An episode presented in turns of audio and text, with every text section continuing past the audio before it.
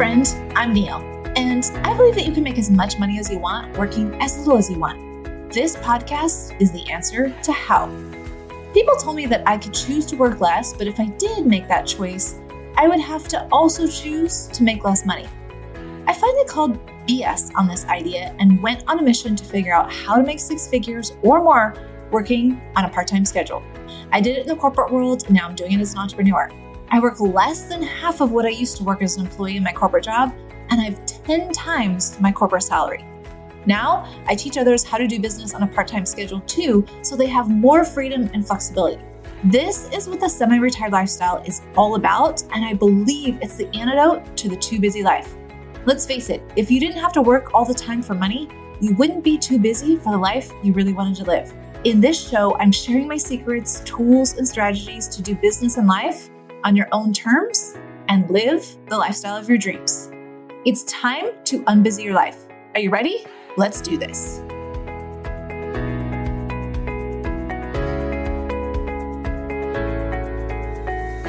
Welcome to the show. I'm so excited about this episode because basically it's the second half of our discussion on goals. Last week, what I taught you about was the two gaps on the goal journey the gap from where you started and the gap from where you are to where you achieve your growth goal. Now, today, what I want to do is talk with you about failure because failure is how you close the gap between where you are to the achievement of your goal if you're doing a growth goal. And in fact, experiencing failure is the reason that we set growth goals in the first place. you might be like, wait, what? So many of us believe that setting goals, the whole point of that is to achieve them. But when we're doing growth goals, the whole point is the growth that we have internally, whether it is developing new skills, developing new capabilities, developing new mindsets, developing a new way of feeling or being that you create on the journey to going after the goal. So, what happens though is many of us have a lot of anxiety, a lot of fear, a lot of worry, a lot of doubt about failure. And because failure is literally the path to achieving your growth goals, I wanted to offer you today a way to think about failure that maybe you hadn't considered in the past. And maybe, just maybe, it will have you consider joining Rick and I on our 50 fails for 2022 goal. And if you want to join us on that, all you need to do is hit either one of us up on Instagram and DM us or tag us in your posts about your failures. I am sharing my failures each week on Instagram on Tuesdays. So join me. I am going to be using the hashtag 50 fails to collect those posts so you can see those as well. So I wanted to tell you a little bit about, as I've been thinking about this, there is a book that I've been reading that was recommended to me by another coach that I work with. And it's called The Gap and the Gain. And it's written by Dan Sullivan and Dr. Benjamin Hardy, I think is his name. And it's an amazing book, but there was something in there that I read that literally made my blood boil.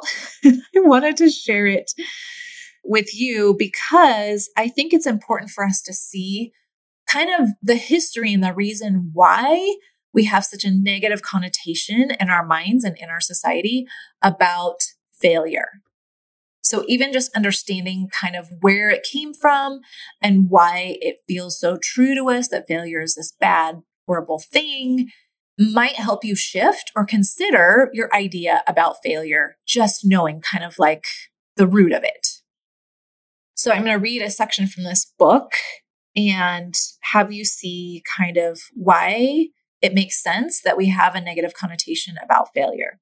So it says, Seth Godin and many others have explained that public education was actually invented in 1918 to get kids out of the factories. Back then, kids as young as seven did grueling, hard factory work. The education system was designed to train kids to be better and more obedient, productive, and submissive workers in the future. The goal of the education system was definitely not for those children to become leaders or creative thinkers, but to become people who did what they were told, looked for the right answer, and did not think for themselves. Our current system of teaching kids to sit in straight rows and obey instructions isn't a coincidence. It was an investment in our economic future. The plan? Trade short term child labor wages for longer term productivity by giving kids a head start in doing what they're told. One obvious reason that our public education system may hinder creativity and autonomy is how success is measured. A reference point is a standard for evaluation and comparison. In school, each child is measured against the reference points of national averages on test scores. In other words, each child is measured against other children and given a percentile rank of how they match up to other children their age. So, this passage really clearly explains why failure in our minds means not measuring up to certain reference points and why we have such an attachment to having the right answer because it means that we're doing it right. It means that we are meeting the so called targets, all of that. And when you are in the midst of going after failure, you're not getting the right answer, right? And what we're trying to do is find answers outside of ourselves. And so we don't, we're kind of like trained out of the habit of using our own minds and going inside to create the answers for ourselves. And what failure does is it gives us a self correcting mechanism where we try something, it doesn't work, but we can learn from that and try the next thing. But because it's not something that's part of like how we grow up and what we learn success looks like. Success looks like this nice, tidy, clean path where you do the right thing and get the right answers. And if you don't do that, you're a failure in a lot of our minds. We've failed. We've gotten the bad grade. We are now considered lesser than as we compare our intelligence level, whether we're smart or not smart, to other children and test scores. So it totally makes sense that we have this negative connotation about failure. It also makes sense that we gauge our success or failure by comparison of things outside of ourselves. So, what I want to do is help you see a different approach to failure than maybe you have considered before. This is where many of us, especially in the United States, grow up is learning that we shouldn't fail, that failure is a bad thing. And so we take that idea from our childhood because that's what we've been ingrained with into adulthood. And we try to avoid failure at all costs. And in doing so, what we do is we limit the lessons and the learning that we could have that would lead us to higher levels potentially of success and more of what we want. So I'm just going to give you an alternative way to think about failure today. Maybe try it on, see how it feels to you. If you thought about failure in this way, if you were really like on board with this is what failure could actually mean, what would be different for you in terms of maybe what you would do or what you would try or what you might go after or what you might give yourself permission to believe was possible or permission to go after your dreams? What would that look like for you? Okay, so let's dive into three parts of failure here. I'm going to tell you what the definition of failure is in my eyes, why we fear it, and how to create success from it. Because ultimately, the faster that we fail, the more we fail, the faster and easier it is to get to whatever ultimate success or whatever ultimate goal it is that we're trying to achieve. Okay, so first of all, let's just talk about the definition of failure. In my mind, the definition of failure is that you do something and you don't get what you wanted or expected. And so, similarly, success would mean you do something and you do get what you wanted or expected. So, failure is really just did the action result in meeting my expectations of what I thought it should create or not? And we've been trained to fear not getting what we expected or what we wanted from a very young age in our school system because of the way that it was set up.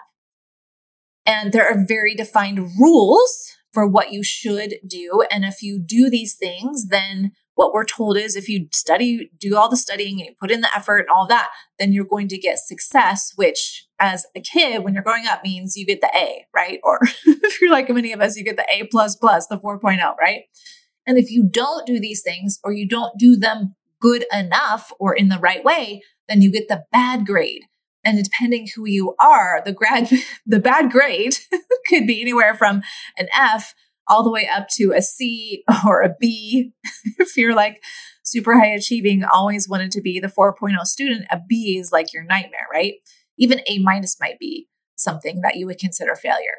And we bring these ideas into our adulthood with us, and it makes it really challenging to escape the need for a plan or a predetermined set of steps or rules that would guarantee us to get what we want or guarantee us to get our expectations met.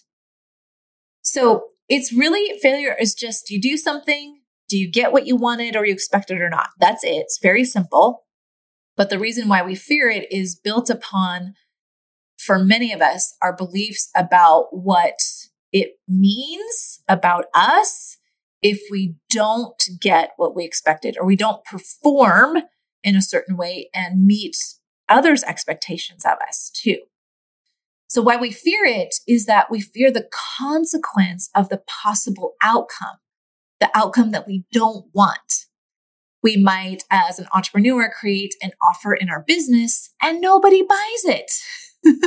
we might invest in Facebook ads and then we have no return on them.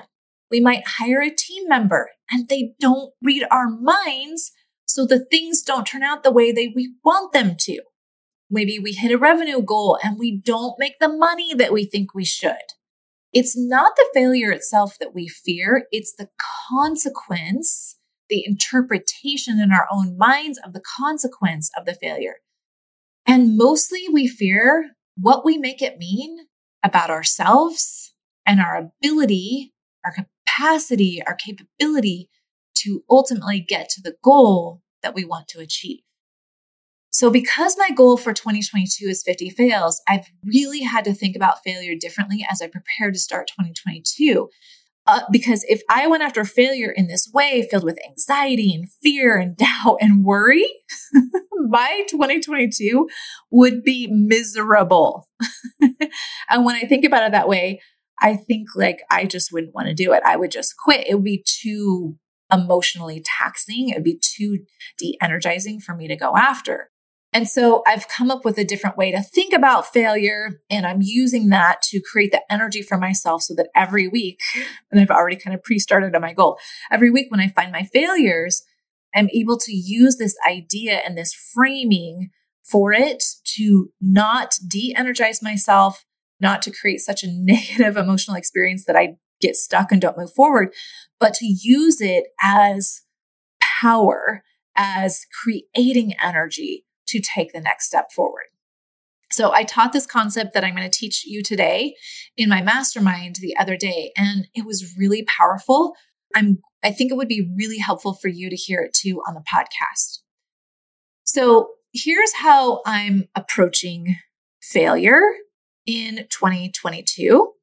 And it's just a different way to think about it that I'm offering up to you again. Now, if this does not feel good to you, of course, you don't have to use it. I'm just trying to find a way to feel good about failure because if I feel good about it, I'm more likely to do it. If that works for you, then I want to offer maybe this would be helpful to you. So the first thing that I've allowed myself to do is not tell myself that I shouldn't feel fear or anxious or worried about a potential consequence that I don't want to have, right? I give myself the grace of acknowledging the fear that I have or the worry or the anxiety that I have about failing on something, trying something and it failing. And I actually put this in my schedule this year that I have like a 15 minute block of worry time. worry is the thing that my mind naturally kind of just goes to. I've historically been that worry wart, you know, worrying about everything kind of personality. And so I notice when I set new and big, crazy growth goals for myself, that's immediately where I naturally am inclined to go is to the worry place. So I'm not telling myself I can't, that I shouldn't, because I think that creates more resistance and just makes it more difficult. So what I do is I'm allowing myself, letting my mind kind of go wild with all of the anxious, worried, fearful thoughts about what could happen in my business or with money or going after my 2022 goals and let myself just worry for that amount of time. And then when this is over, I'm done with worry for the day. It's like almost a thing that I've put on my daily to do list. And I just like check the box. Okay, we've worried today. check. And now we're moving on. And what I realize is it that allows me to like get all of that kind of like that gunk out, like work that energy out and let those things kind of come to the surface. And then I go into actually using failure in a different way. So, what I've decided is that failure is just success in disguise. And that in the past, what I've thought about failure is that it was this bad, horrible thing. But when I realize like success is inside of it, all I have to do is take the costume of failure off and success is underneath, then it makes me so excited to think like, okay, so this is a failure. All I have to do is find the success that's hiding under it. When we relax our assumption about what success is supposed to look like, it opens us up to the possibility that the failure really could be the success just viewed through a different lens. I think I've mentioned this on the podcast before, and definitely I've had some Instagram posts on this. But my husband and I, we don't watch much TV, but one of the shows that we do watch is Yellowstone. And every week, of course, I'm looking at everything that I watch through a life coaching lens. and so I always find opportunities for coaching inside of the shows, which is kind of fun. So there was this one episode, it's been a while back, but there was this one episode where Kayce and his wife were having a difficult conversation and she sat down in the bed and said to him, I just don't have the energy for this. And he looked at her deadpan and said, Find it. And he said it. I literally had like a physical reaction to it. Those two words were just so powerful because, in my mind at least, what it implied is like, no, you have it. It's your job to just find it. And you might have to dig deep to find it but it's there for you if you want it. So here's my takeaway on failure from this it's not failure's job to tell us what success is hidden underneath, it's our job to find it. And if you train yourself to find success in every failure, you literally will become unstoppable. And that's what I'm after this year and what I'd love for you to join me going after as well. And like I said earlier on the show, I'm going to be sharing my weekly fails on Instagram and the success that I'm creating from them every week on Tuesday. So here's the first one that I want to share with you, just to give you a taste of what's coming. I have a social media team who helps me with my Instagram posts, and there's been some miscommunication lately about my posts. And there was one in particular that went out without part of the caption. And I got really frustrated about it because, in my mind, it didn't align with my brand or the message that I am putting out into the world. And so we had a talk about it. And before I even got on the call or even talked with him about it, I sat back and I coached myself and I said, okay, this is a failure. All I have to do is find the success. Like I literally was talking to myself, and Neil, find it. I asked myself, okay, how can I use this? What is the success that could be underneath of this? And what happened is the team and I came together and we created a simpler system, both for me and for them. And we used it to create another bonus for my 10K and 10 hours mastermind my students where we're giving them a content calendar and 30 days of post templates. And I created a one hour weekly social media plan so that they can get their weekly post done in under an hour, which is what I do.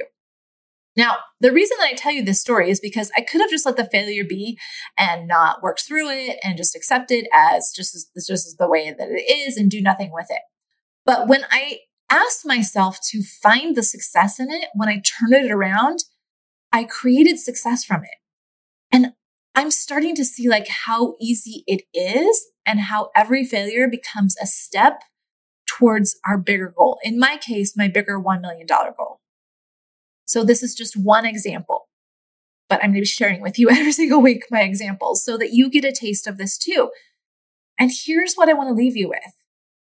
Failure could be just success in disguise, and your only job is to find it. So for every single failure that happens where you try something, you do something, especially as an entrepreneur, this is like a daily part of our lives. You try something and it didn't work the way you wanted to, you didn't get the result that you expected from it. Ask yourself, what is this here to teach me? It's my job to find the success hidden beneath this failure.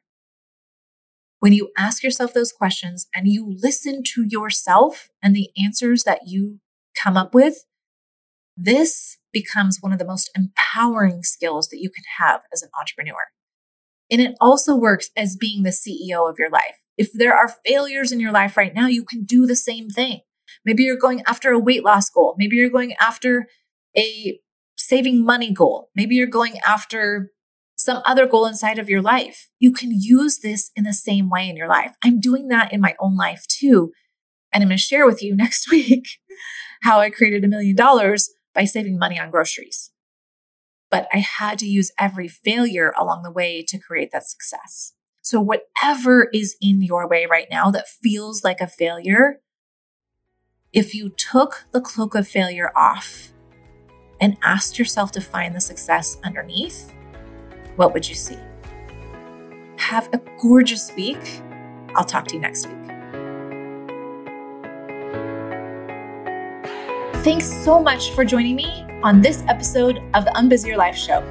If you're a coach with a day job struggling to get your coaching business off the ground because you think you need more time or that your day job is keeping you from your dream business, my niche strategy call is just for you. You will come away from this call with the right niche for you, learn how to get three clients, and the five simple steps of making 10K working just 10 hours a week. You don't need a lot of time to make money in your business as a coach. All you really need is the plan to do it and the hours that you do have. I only offer a few of these each week, so go grab yours today by visiting my website at www.neilwilliams.com. This call is for you if you still aren't making money in your business, or it's really hard to sell your offer, or you're stuck in niche drama. We'll tackle all of it in this 30 minute call. Have a gorgeous week, and I'll see you right here on the show next week.